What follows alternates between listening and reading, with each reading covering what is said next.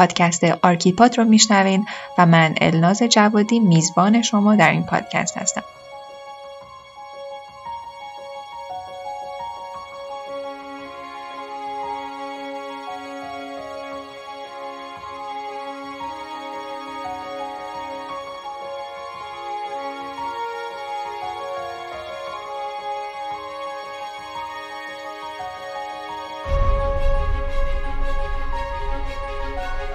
در هر اپیزود آرکیپاد سراغ یکی یا چند معمار میرم تا با شما تجربه های کارشون رو به اشتراک بذارم. اگر دنبال پیدا کردن راهتون تو مسیر معمار شدن هستین امیدوارم که این پادکست بتونه بهتون کمک کنه.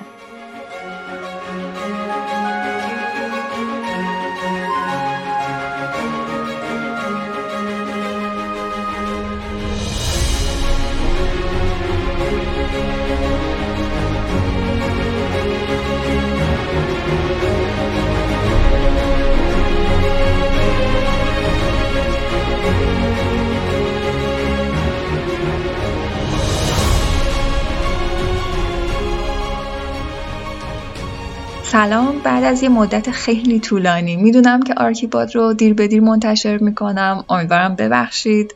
ولی خب دوستان قدیمی می‌دونن که آرکیپاد اگرچه دیر به دیر منتشر میشه ولی به راه خودش ادامه میده. در هر صورت همین اولش می‌خواستم از اینکه همراه من هستین همچنان تشکر کنم و یه آمار کوچیکم بدم از جمعمون. چون دوستانی هستن که تازه به جمع آرکیپاد اضافه شدن. تو این لحظه بیشتر از 900 نفر آرکیپاد رو توی اینستاگرام دنبال می‌کنن. بیشتر از 550 نفر آرکیپاد رو در اپلیکیشن Castbox subscribe کردن. که البته می‌دونید Castbox فقط یکی از اپلیکیشن هایی هستش که آرکیپاد در اون منتشر میشه.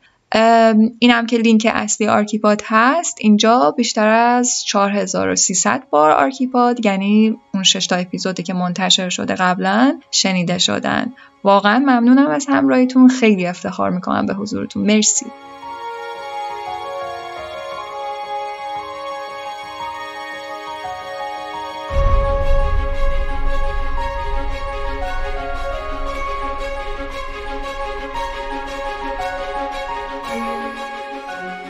و اما اپیزود هفتم.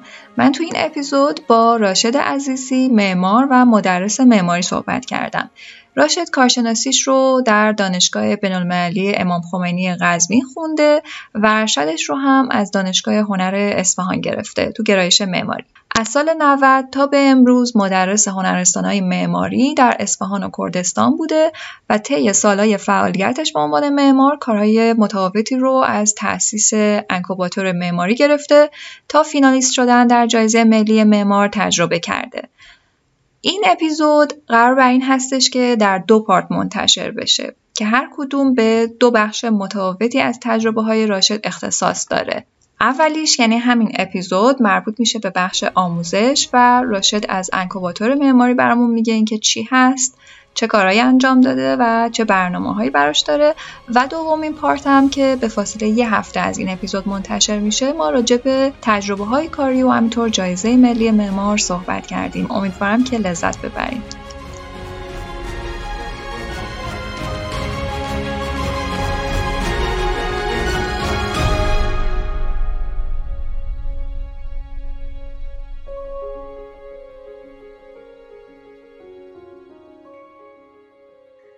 راشد توی رزومت یه بخش خیلی مهمی هست اونم آموزشه. حالا طبق چیزایی که من دیدم. اگه اشتباه نکنم از سال 90 تا الان تو توی هنرستان درس دادی. می‌خوام بدونم که اصلا چرا رفتی سراغ تدریس معماری؟ بعد اصلا چرا هنرستان؟ داستان وارد هنرستان شدن من یکم قبل به قبل تر از این که اصلا معماری خوندن رو شروع کنم برمیگرده. من زمانی که انتخاب رشته کردم یکی از رشته هایی که انتخاب می‌تونستم بکنم رشته معماری بود که بعدش می‌دونستم قرار تدریس کنم توی هنرستان معماری. و دو تا دلیل داشت که این کار کردم. چون من برادر بزرگترم معماری خونده بود یکم با اتمسفر معماری آشنا بودم.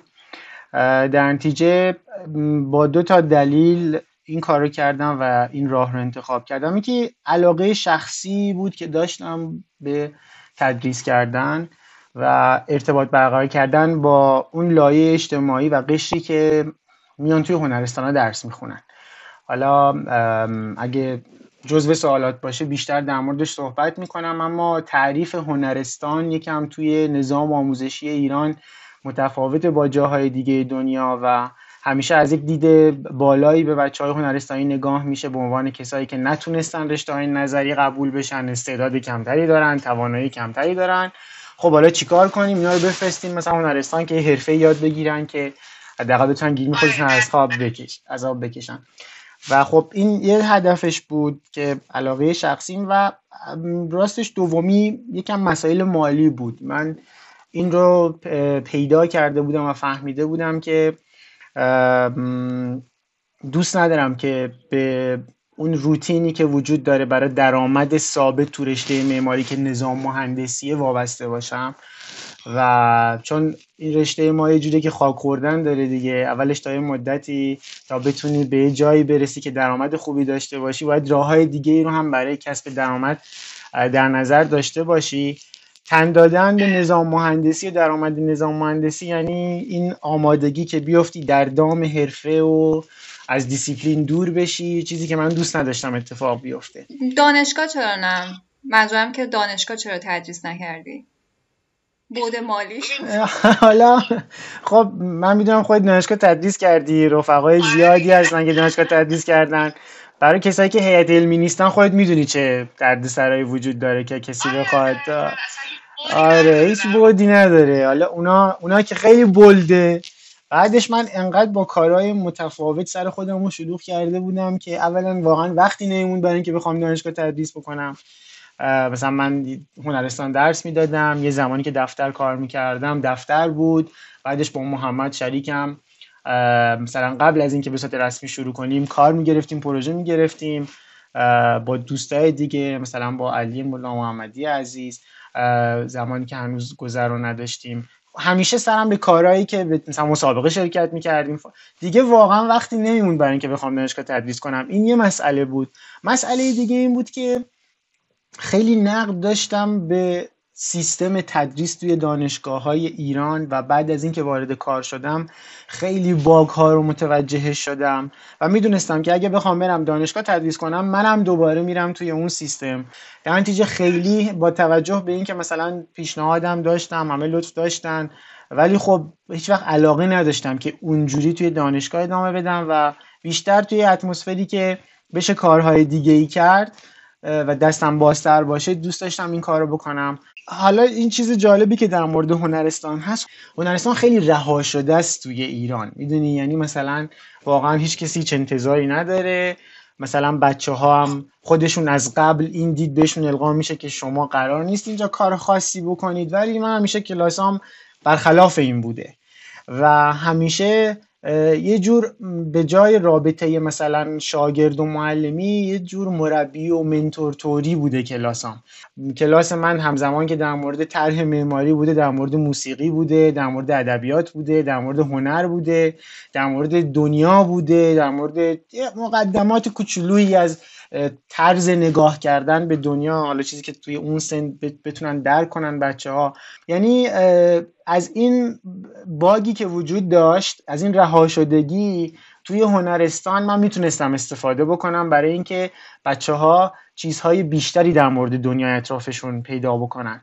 شاید نتیجه کارهایی که تو هنرستان با بچه ها انجام می‌دادیم و تجربه می‌کردیم این نبود که همشون معمار بشن ولی نتیجهش این شده بود که درک بهتری از خودشون داشته باشن. بتونن راهشون رو در آینده بهتر تشخیص بدن. من چیزی که توی دانشکده معماری خیلی دیده بودم تعداد زیاد آدم های اشتباهی در این رشته بود. و در هر رشته دیگه ای یعنی مثلا نظام آموزشی ما انقدر ایراد داره در هدایت تحصیلی چیزی که خودشون دم می‌زنن ازش که ما مثلا تعدادی آدم داریم که بعد چهار سال می‌فهمن که اصلا این چیزی نبود که من از زندگی می‌خواستم. این چیزی نبود که می‌خواستم بوش وقت بذارم. هنرستان و مقطع دبیرستان کلا اونجاییه که میشه کمک کرد که این آدم ها راه بهتری رو برای زندگی خودشون پیدا کنن. این خودشناسیه چیزی بوده که هدف من بوده.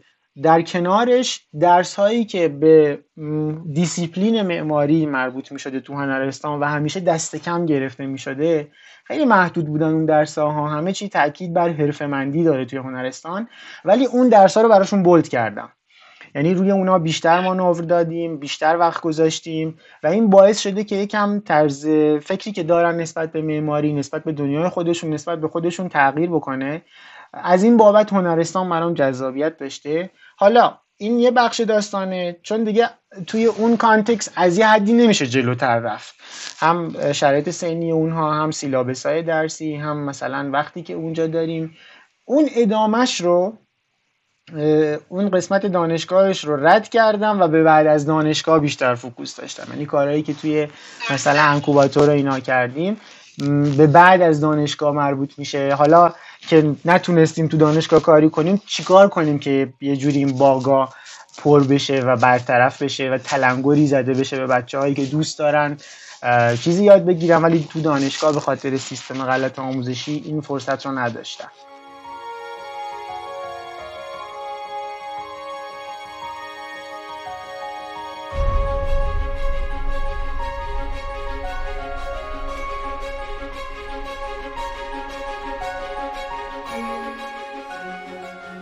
اتفاقا می‌خواستم ازت بپرسم همین قضیه انکوباتور معماری که حالا فکر می‌کنم توی مؤسسه مان معماران درسته؟ یا آموزش بله، بله. حالا باید کنیم مثلا یه تعریف کلی از انکوباتور معماری داشته باشیم اول. بعد دور بهم بگی اصلا چی شد؟ وارد این قضیه شدی؟ تاسیسش کردین؟ اصلا به کجا رسید؟ حقیقتش مان معماران من یه برام یه ویژگی و اهمیت خاصی داره چون آخرین پروژه بود که وقتی که دفتر فرند منطقی کار می‌کردم پیش مهندس گرامیزاده و مهندس حسینی عزیز آخرین پروژه‌ای که تقریبا روش کار کردم مان معماران بود. یه جایی رو اجاره کرده بودن به نحوی یه شاخه تجربی تحقیقی و آموزشی از فرند منطقی می‌خواست باشه مان معماران که همین اهداف آموزشی که حالا بیشتر در موردش صحبت می‌کنیم و دنبال بکنه. ما اون پروژه رو خودم رفتم relevé کردم با یکی از بچه های دفتر و دیگه اسکیس های اولیش رو بودم.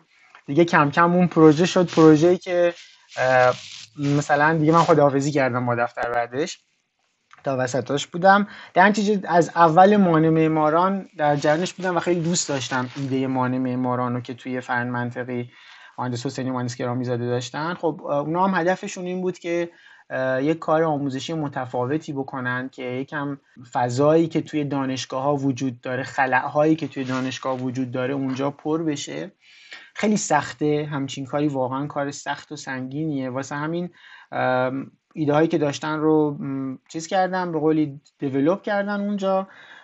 و مهندس حسینی از من و محمد کازرانی خواست که یه دوره تعریف بکنیم که یکم گپی که بین دانشگاه و محیط کار وجود داره رو بتونه پر بکنه. یعنی چیزهایی که اونجا بچه ها یاد نگرفتن رو شاید تو این دوره بتونیم مثلا ساپورت کنیم. ما هم خب گشتیم دوره مختلف و جاهای مختلف دنیا بررسی کردیم ما محمد و یه مدلی رو برای انکوباتور توسعه دادیم که سعی می‌کرد یک دفتر حرفه‌ای رو شبیه سازی بکنه.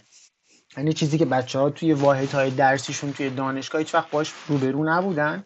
حالا بعدتر دوره هایی که خیلی تاکید بیشتری به خود دیسیپلین معماری به عنوان یک شکلی از دانش که میشه یادش داد به تئوری پایبنده شد توی مان مثل دوره fundamental design که دوره خیلی خوبی بود. ما نبودیم توش ولی خب در ادامه اون تلاش ها بود و خب میگم incubator رو ما با این دیدگاه شروع کردیم که یکم این بالقوه کردن پتانسیل های بچه ها توش اتفاق بیفته با محیط دفاتر حرفه آشنا بشن. اصلا چجوری پروژه میاد توی دفتر؟ چجوری شروع می‌کنیم به برنامه ریزی و توسعه اون پروژه؟ و چجوری اینا رو میرسونیم مرحله اجرا؟ یعنی یه چیز خیلی واقعی. می‌دونیم یعنی یه پروژه رو اونجا براشون تعریف می‌کنید؟ و آیا مثلا کارفرمای واقعی وجود داره؟ ببین کارفرمای واقعی وجود نداشت ولی پروژه واقعی بود. ولی کارفرما رو هم شبیه سازی کرده بود. یعنی داستان داشت پروژه. مثلا فرض کنیم این دو نفر شریک هستن. یکیشون می‌خواد توی خونه زندگی کنه یکی مثلا فقط قصد سود گرفتن از پروژه. اتفاقاتی که تو دنیای واقعی میفته دیگه. حتی عکس اون آدم ها رو هم گذاشته بودیم که مثلا این آقای فلانی این آقای فلانی خانم فلانیه. اینا زندگیشون اینجوریه مثلا داستان زندگی این آدما چیه؟ و حالا این زمین رو دارن مثلا چه می‌دونم توی یکی از سناریوهای مثلا این بچه هاش خارج از ایران زندگی می‌کنن خودش تنها می‌خواد یه همچین فضایی داشته باشه که دوستاش بیان پیشش. ف... می‌دونی یه سناریوهایی رو تعریف کرده بودیم و خب یه جلساتی هم داشتیم مثلا اسکیس های داشتیم که یه کارفرما داریم. اتفاقی تو دفتر میفته. می‌خواد یه پروژه رو به دفتر ما بده مثلا. امروز میاد اینجا ما می‌خوایم یه اسکیس سریع بدیم یه پیش قرارداد باش ببندیم که این پروژه رو ازش بگیریم. بشینید بچه ها مثلا برای این پروژه مثلا 8 ساعت وقت داریم یه اسکیس داریم غروب کارفرما میاد باش جلسه داریم. که مثلا از دوستایی که داشتیم دعوت می‌کردیم مثلا یه جلسه است. یادم دوست و استاد عزیزم امیر ثابت عزیز اومد مثلا. دوستانمون که خودشون architect بودن رو دعوت می‌کردیم و اون کار رو مثلا قضاوت می‌کردم و مثلا می‌گفتن آره من می‌خوام روی این آلترناتیو با شما قرارداد ببندم. خیلی جذابه. به خاطر اینکه وقتی که مثلا ما یه پروژه رو تعریف کنیم عملا هیچ فرقی با دانشگاه نمی‌کنه یه استادی از کرکسیون می‌کنه. ولی اینکه یه نفر از بیرون میاد و به عنوان یا نقش کارفرما رو بازی می‌کنه و حرف می‌زنه ایراد می‌گیره تقاضایی داره اون خیلی شبیه سازی خوبی میشه. اصلا این دقیقا که چیز خوبی گفتی یکی از اهدافی که ما داشتیم جاگزین کردن correction با desk critique بود. یعنی مثلا اون تصوری که در این نظام آموزشی قدیمی خودمون که یک استادی هست یک حالت ایدئالی از طرح هست که اونو correction می‌کنه تا به اون برسه تبدیل بشه به desk critique که آدم ها بیان در مورد پروژه نظر بدن صحبت بکنن و این اینجوری ارتقا پیدا کنه. از زاویه دیدهای مختلف نور تابونده بشه به این پروژه کنکاش بشه در اون اتفاقاتی که توی پروژه اتفاق افتاده. و اونجوری بتونی طرح رو پیش ببری و به جلو هدایتش بکنی.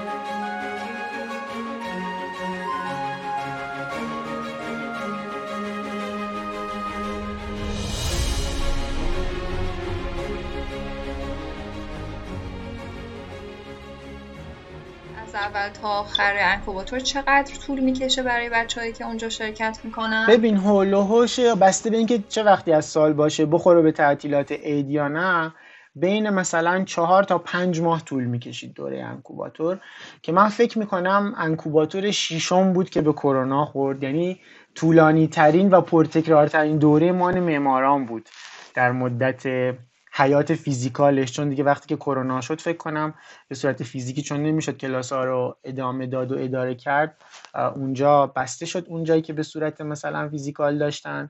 ولی خب تا سه دورش ما بودیم من و محمد سرپرست دوره بودیم. خب architect های خوب اصفهان کسایی که تجربیات خوبی داشتن جایزه برده بودن تو استودیوها head studio بودن و تجربه خوبی بود. حالا اگه بخوای بیشتر در موردش بدونیم اتفاقا چیزی که می‌خواست حالا یه پرانتزم باز کنم اینجا. من معمولا راجع به فرایند کاری مهمونای پادکست سوال می‌کنم. ولی دوست دارم نظر خودت رو بدونم. حالا با توجه به تجربه که داشتی. که بچههایی که حالا وارد اون دوره شدن اون نتیجه که تو می‌خواستی و اون نتیجه که شاید اونا انتظار داشتن یا انکوباتور معماری انتظار می‌شد. یعنی می‌رفت ازش. این به دست اومد در نهایت. یا فکر می‌کنه که مثلا یه چیزی اون وسط بود که می‌شد تغییر بکنه؟ در مورد بخش اول سوالت اگه بخوایم ایدئالگرا باشیم واقعا امکان پذیر نیست. مثلا اشتباهاتی که در یک دوره تحصیلی چهار ساله در دانشگاه اتفاق افتاده رو توی چهار ماه جبران کرد. تمام اون کاستی ها رو توی اون چهار ماه مثلا تو بگی من یه دوره ای برگزار می‌کنم که بعد از این دوره معمار می‌شوید معمار بیرون بیاید نه اصلا ما هیچ وقت همچین ادعایی نداشتیم. آره اینا خیلی به واقعیت نزدیک نیست. همیشه من اول دو هر دوره که برگزار کردیم بچه ها میگم میگم بچه ها این دوره تلنگره یعنی نهایتا اینه که گوش های شما رو چشم شما رو ذهن شما رو به تفکر انتقادی حساس کنه. به قول پویان روحی همیشه این رو میگه توی صحبتاش سوال what if رو مطرح کنید. چی میشه اگه از یک زاویه دیگه به این پروژه نگاه کرد؟ چی میشه اگه از یک زاویه دیگه به این مسئله طراحی نگاه کرد؟ چقدر ما درگیر حرفه بودیم و چقدر می‌تونیم وارد دیسیپلین بشیم؟ چیا هست از تئوری معماری که ما باید یاد بگیریم باید بخونیم در موردش؟ اینا هیچ وقت نمیشه تو چهار ماه جبران کرد. اینا یه سرنخهاییه که شاید تو اون دوره ها نه تنها بچه ها حتی من خود من هم توی اون دوره ها وقتی که کار پیش می‌رفت و develop می‌شد به یه ضعفایی در خودم پی می بردم یعنی همیشه این جنبه از آموزش برام جذاب بوده که یک explore ی در خود منم اتفاق بیفته. منم یک کنکاشی بکنم در اون چیزهایی که تا حالا فکر کردم بلدم و فکر کردم می‌دونم و مثلا درست اونه که از یه زاویه های دیگه بهش نگاه کنم که شاید این خیلی جنبه مهمی بود از انکوباتور. و هدفی که ما دنبال می‌کردیم بیشتر این بود که این چشم ها حساس بشه گوش ها حساس بشه ذهن ها حساس بشه نسبت به این مسئله و از زوایای دیگه به اون چیزی که تا اونجا نگاه کرده بودن. خب یه قسمتیش مثلا آموزش های نرم افزاری و یاد گرفتن اون ابزار کار اینکه چجوری مثلا ما با این دیسیپلین روبرو میشیم بالاخره یه ابزارهای نیاز داریم. اوناش فنی داستان بود. اون قسمت مهم و جذابش برای من این بود که این طرز فکر بچه ها نسبت به معماری این قابلیتی که به وجود میاد فرصتی که به وجود میاد این بچه ها برن تو دفترهای خوب کار کنن. مثلا اکثر بچههایی که میومدن اونجا مثلا از دانشگاه دولتی نبودن که چون اسم و رسم دارن راحت میرن توی دفترهای معماری کار می‌کنن. بچههایی که از دانشگاه آزاد دانشگاه غیر انتفاعی اومده بودن و واقعا هم نتیجه خیلی خوبی گرفتن اونجا و ثابت کردن که خیلی معماری تا یه حد زیادی وقتی آموزش دانشگاهی ناکار آمده بارش میاد رو دوش فرد اینکه چجوری با این داستان روبرو میشه. به نظرت بچههایی که دسترسی ندارن اصلا به همچین دوره هایی اینا چیکار کنن؟ ببین نه سوال سوال خوبیه.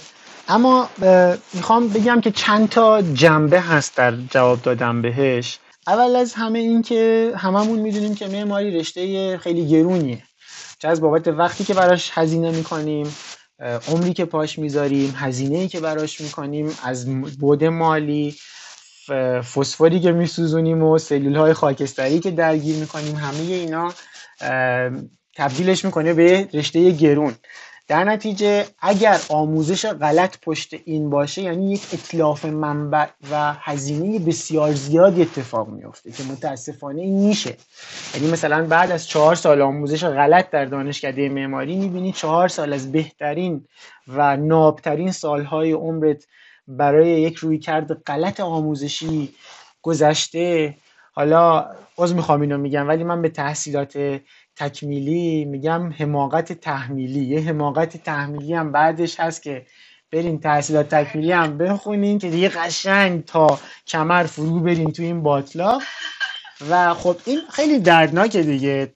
آره ما هممون تجربهش کردیم واقعا می‌دونیم آره. می‌دونی ولی مسئلهش اینجاست که خیلی فرق می‌کنه راشد دقیقا کجا بخونی با کی در واقع درس بخونی و اصلا یعنی می‌دونی اصلا اینکه میگن که دانشگاه کلا هیچه به نظر من حالا ببخشید الان مصاحبه با تو بود من درد دلم باز شد. اینکه میگن که مثلا کلا دانشگاه هیچه نمی‌دونم درس خوندن هیچه فلانه همه چی تو کار یاد می‌گیری اصلا خیلی به نظر من حرف غلطیه. اصلا ناراحت کننده است. خب یعنی چی؟ یعنی اون چند سال عمر تو این چند سال عمر تو انرژی زمان اینا یعنی تو از بیس دانشجو میاد تو دانشگاه و من دردناکترش می‌دونی چی الناز اینو از زبون استادای معماری دانشگاه هم شنیدم. یعنی می‌دونی این این که حالا شاید یه قسمتی از این هم تقصیر خود اون استادا نیست. انقدر که سیلابسا فیکسه انقدر که ایدولوژی حاکم بر دانشگاه ها قویه و اجازه نمیده که خارج از اون سیستم چیزی رو نمیپذیره. درصد زیادی از موارد این اطلاف هزینه و عمر و اینا متاسفانه اتفاق میفته در نتیجه می‌خوام با این مقدمه بگم که یکم این کار کار رو سخت می‌کنه برای دانشجوی معماری که به منابع آموزشی خوب دسترسی ندارن که خیلی هم محدود هستن. من تو دانشگاه دیگه سراغ ندارم واقعا. مؤسسه های بیرون هم یکی دوتا هستن که خیلی مثلا هزینه ها و ایناش بالای متمرکز شده در یکی دوتا شهر بزرگ برای همه قابل دسترسی نیست که اینا همش خیلی ناراحت کننده است و متاسفانه وجود داره. اما چیزی که من به نظرم می‌رسه اون بخشی هست که بچه ها می‌تونن خودشون روش انرژی و وقت بذارن روش سرمایه گذاری بکنن و مطالعه کردنه. یه قسمتی از درک معماری از راه شناخت تاریخ معماری به دست میاد از راه شناخت تئوری های معماری به دست میاد. اصلا اون چیزی که ساختمون رو از معماری که دیسیپلین اسمش رو می‌ذاریم جدا می‌کنه همین تئوری همین فکره همین فکر انتقادی همین که از یه زاویه دید دیگه به پروژه معماری نگاه کنیم. به اون چیزی که در گذشته داشتیم و اسمش رو می‌ذاریم واجد ارزش در اون کنکاش کنیم ببینیم چرا این معماری واجد ارزشه. ما چقدر مثلا دیاگرام پروژه های معماری که در گذشته داشتیم رو مطالعه کردیم؟ چقدر در موردشون خوندیم؟ اصلا چقدر این چند تا واحد محدودی که داشتیم توی دانشگاه اثرش رو بر طراحیمون دیدیم؟ بر مثلا سیلابسی که داشتیم درسایی که داشتیم در مورد طراحی بوده کجا ما اینو دیدیم؟ این خیلی ضعیفه. این یک فاصله که بچه ها می‌تونن خودشون با مطالعه. الان خب اینترنت یه خوبی که داره سورس هست همه چی هست. به آدم هایی دسترسی داری که می‌تونی ازشون بپرسی که شما که دارین تو این زمینه کار می‌کنین چه منابعی رو ما بخونیم؟ اینا می‌تونه آدم پیدا کنه.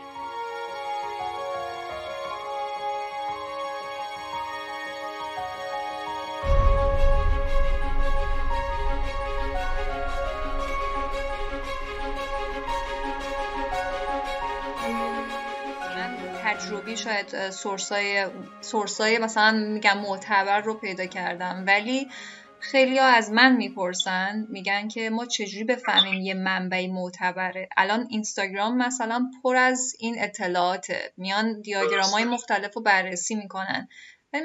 حالا همینجوری نظرت رو بهم بگو چجوری بچه ها تشخیص بدن؟ اونم کسایی که جوونن هنوز خیلی تجربه زیادی ندارن. ببین حقیقتش اینه که زمانی که آدم وارد ورطه مطالعه میشه یعنی وقتی که کمی از تاریخ بخونی کمی از فلسفه بخونی کمی از تئوری معماری بخونی این آگاهی نسبی یکم دید رو بازتر می‌کنه. این سوالایی که برای بچه ها پیش میاد به خاطر اینه که عموما متاسفانه یه لوح سفیدن و خب اولین چیزی که به دستشون می‌رسه می‌خوان چنگ بزنن بهش که همون مراجع تصویری مثل ArchDaily مثل پینترست مثل هر چیزی که توی اینترنت ما می‌بینیم مثل اینستاگرام page ای اینستاگرامی اگه شروع این داستان با مطالعه تئوری باشه اگه شروع این داستان اصلا من خیلی برام عجیبه. مثلا من میرم تو کلاس های معماری مثلا اسم پل رودولفو میارم خیلی کسی نمی‌شناسه. مثلا آلدو روسی رو خیلی کسی نمی‌شناسه. مثلا الان همه مثلا BIG و می‌شناسن. می‌دونی؟ مثلا از معمارایی که شاید یکم در اون دیسیپلینی کار می‌کنن رم کولهاس star architect می‌شناسن. زاها حدید و مثلا همه می‌شناسن می‌دونن مرده. این هم خیلی مهمه. چون خیلی رو نمی‌دونن که فوت کردن این architect ها مثلا زاها حدید رو می‌دونن که فوت کرده مثلا در این حد اطلاع دارن. می‌دونی؟ این نشناختن اون کسایی که در این دیسیپلین کار کردن خودش یه bug دیگه. یعنی خب این مطالعه کم بوده. شناخت آثار معماری توشون کم بوده. از جایی که ورود کنن به این مطلب یعنی وارد خوندن تئوری معماری بشن تاریخ معماری رو بخونن حالا از تاریخ مثلا فرض کنیم قدیمی تر به روم و یونان شروع کنن تا میان به تاریخ معاصر با اسامی آشنا میشن. یعنی توی پینترست نمی‌زنن ویلا دیزاین. enter مثلا چی برامون میاره؟ یا مثلا فرض کن apartment design enter. میره ببینه مثلا چه می‌دونم فرض کنیم لویی کان چیکار کرده؟ چه پروژه هایی داشته؟ مثلا فرض کنیم آلوار آلتو چه پروژه هایی داشته؟ میس فن در روهه چه پروژه هایی داشته؟ می‌دونی؟ انستیتو سالک که لویی کانو میرن می‌بینن که دیاگرامش چی بوده؟ فرض کنیم. این خودش یک امیدواریه. این خودش یک نقطه شروعه که اول آدم ها رو می‌شناسیم بعد میریم سراغ اینکه ببینیم چه کارهایی کردن. نه اینکه بریم مثلا فرض کنیم که این رسته از معماری یا این تایپ از کاربری رو search کنیم. حالا هرچی عکس اومد ما همونا رو مثلا به عنوان مرجع تصویری قرار بدیم. زمانی که این خوندنی هایی که پیدا کردن و خوندن این امیدواری وجود داره که زاویه دید بچه ها نسبت به پروژه ها تغییر بکنه. حالا در تمرین های تجربی اگه دوره در دسترسشون بود با آدمایی که در دیسیپلینی کار می‌کنن که اونا خیلی خوبه اگه نه در مسابقات معماری مثلا. یا در تمرین هایی که می‌تونن داشته باشن و تمرین رو به نتیجهش رو به کسی نشون بدم من من خودم برام پیش اومده از های خوب تمرینی کردم و ازش خواستم ببینه و نظرش رو به هم بگه و خیلی با آغوش باز استقبال کردن. این پرسشگری چیزیه که متاسفانه در دانشگاه یاد داده نمیشه بچه ها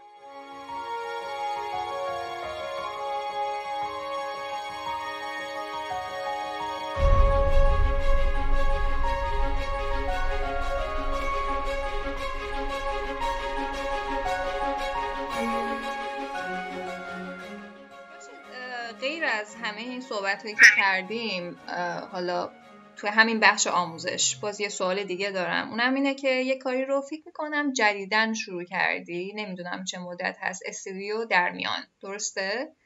این ادامه همون تفکرات انکوباتوره؟ ببین به نحوی آره. چون تو مان معمارانی دوره هم بود به اسم السکشن یا نمختر که مهندس حسینی تعریف کرده بودن و دوره طراحی نما بود. خیلی دوست داشتم که یه دوره ای که به انکوباتور نزدیکه سنندج برگزار بکنیم. اما هم مشکل این بود که مدرسایی که مد نظرم بود دور بودن برای این دوره و هم یکم سنگین بود. یعنی مثلا بچههایی که دوره های توی دو مثلا مؤسسه ترسیم داشتن شرکت کرده بودن وقتی کاراشون رو دیدم خب حقیقتا هرچی از مرکز دور میشیم متاسفانه دسترسی به آموزش ضعیفتر میشه و خیلی کاستی ها وجود داره که باید جبران بشه. من اون موقعی هم که این پروژه رو معرفی کردم توی صفحه خودم تو اینستاگرام نوشتم نوشتم این بهترین کاری که من دوست داشتم بکنیم نبود. دوست نداشتم یه دوره ای طراحی بکنم که زیرش بنویسن دوره تخصصی طراحی نما. ولی خب باید از این جایی شروع می‌کردیم که یکم رفتم به بازار داشت به بازار کار داشت. بچه های نمودی می‌دیدن متاسفانه هممون در جریانی موضوع اقتصادی خیلی بده. خب اینکه طرفی کاری داشته باشم خیلی مهمه. میگم خیلی از حرفای قشنگی که ما در مورد دیسیپلین معماری می‌زنیم. پیش نیازش یک رفاه اقتصادی و تأمین مالیه. که هیچ وقت در مورد اونا توی این جمعای انتلکتویل صحبت نمیشه. می‌دونی؟ یعنی مثلا انگار که ما در مورد قشر خاصی از دانشجوهای معماری که شاید دقدقه های مالی کمتری دارن صحبت می‌کنیم و برای اونها داریم یه نسخه هایی تجویز می‌کنیم که آره شما بیاید این کارو بکنید اون کارو بکنید اینو بخون. خب این برای همه مقدور نیست. و برای اینکه در اون سمت قدم برداریم نمی‌تونستیم با یه لغمه بزرگ شروع کنیم که مثلا یه دوره مثل دوره هایی که مثلا استدیوهای همگرا که کانون معماران تو تهران برگزار می‌کنه اولا هم نه اون پتانسیل بچه هایی که بیان تو دوره وجود داشت نه خود مدرس ها یه چیز خیلی تعداد انگوش شماری توی ایران می‌تونن یه همچین دوره هایی رو تدریس بکنن. در نتیجه ما خواستیم این اینجوری کار بکنیم با بچه هایی که کار می‌کنم توی ترسیم صحبت که کردیم که این یه چیز پله پله ای باشه. ما قدم قدم بخوایم این کار رو شروع بکنیم.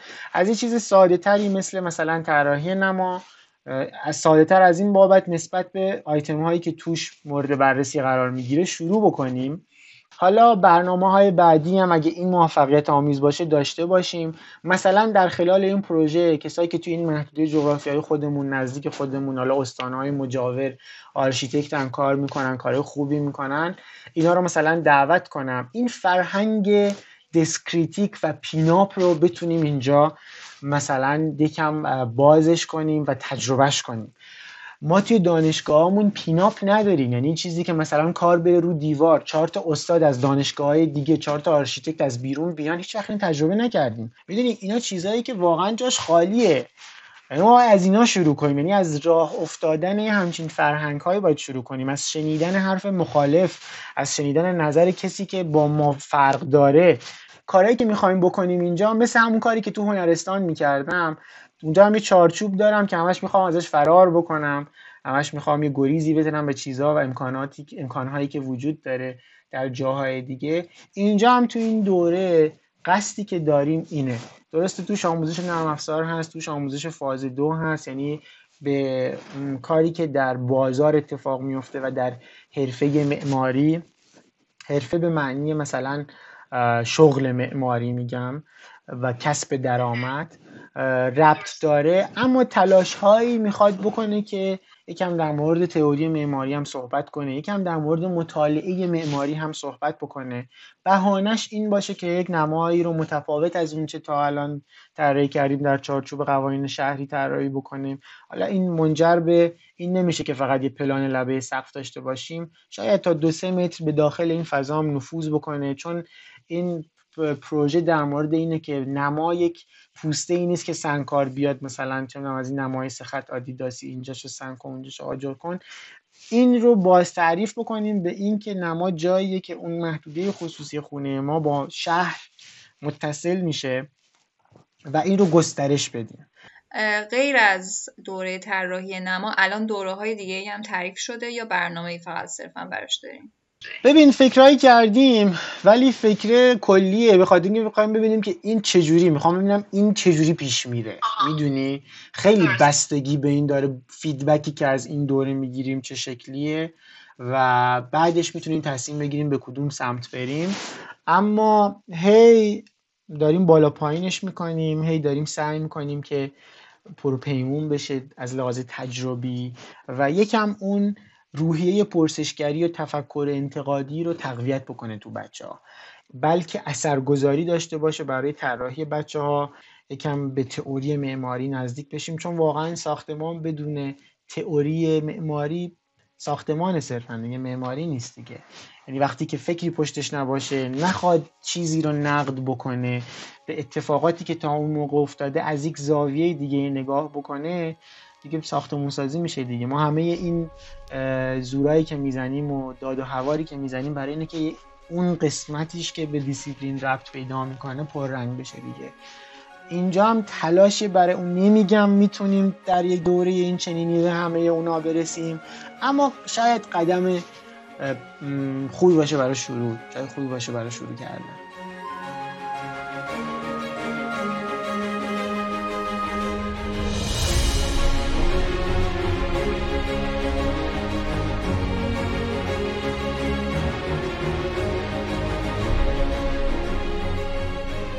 خب این هم از پارت اول اپیزود هفتم. امیدوارم که از شنیدنش لذت برده باشید. part دوم مصاحبه من با راشد هفته آینده منتشر میشه و من از طریق اینستاگرام آرکیپاد بهتون اطلاع میدم. شما می‌تونید آرکیپاد رو از طریق اپلیکیشن های پادگیری که در اینستاگرام معرفی کردم بشنوید.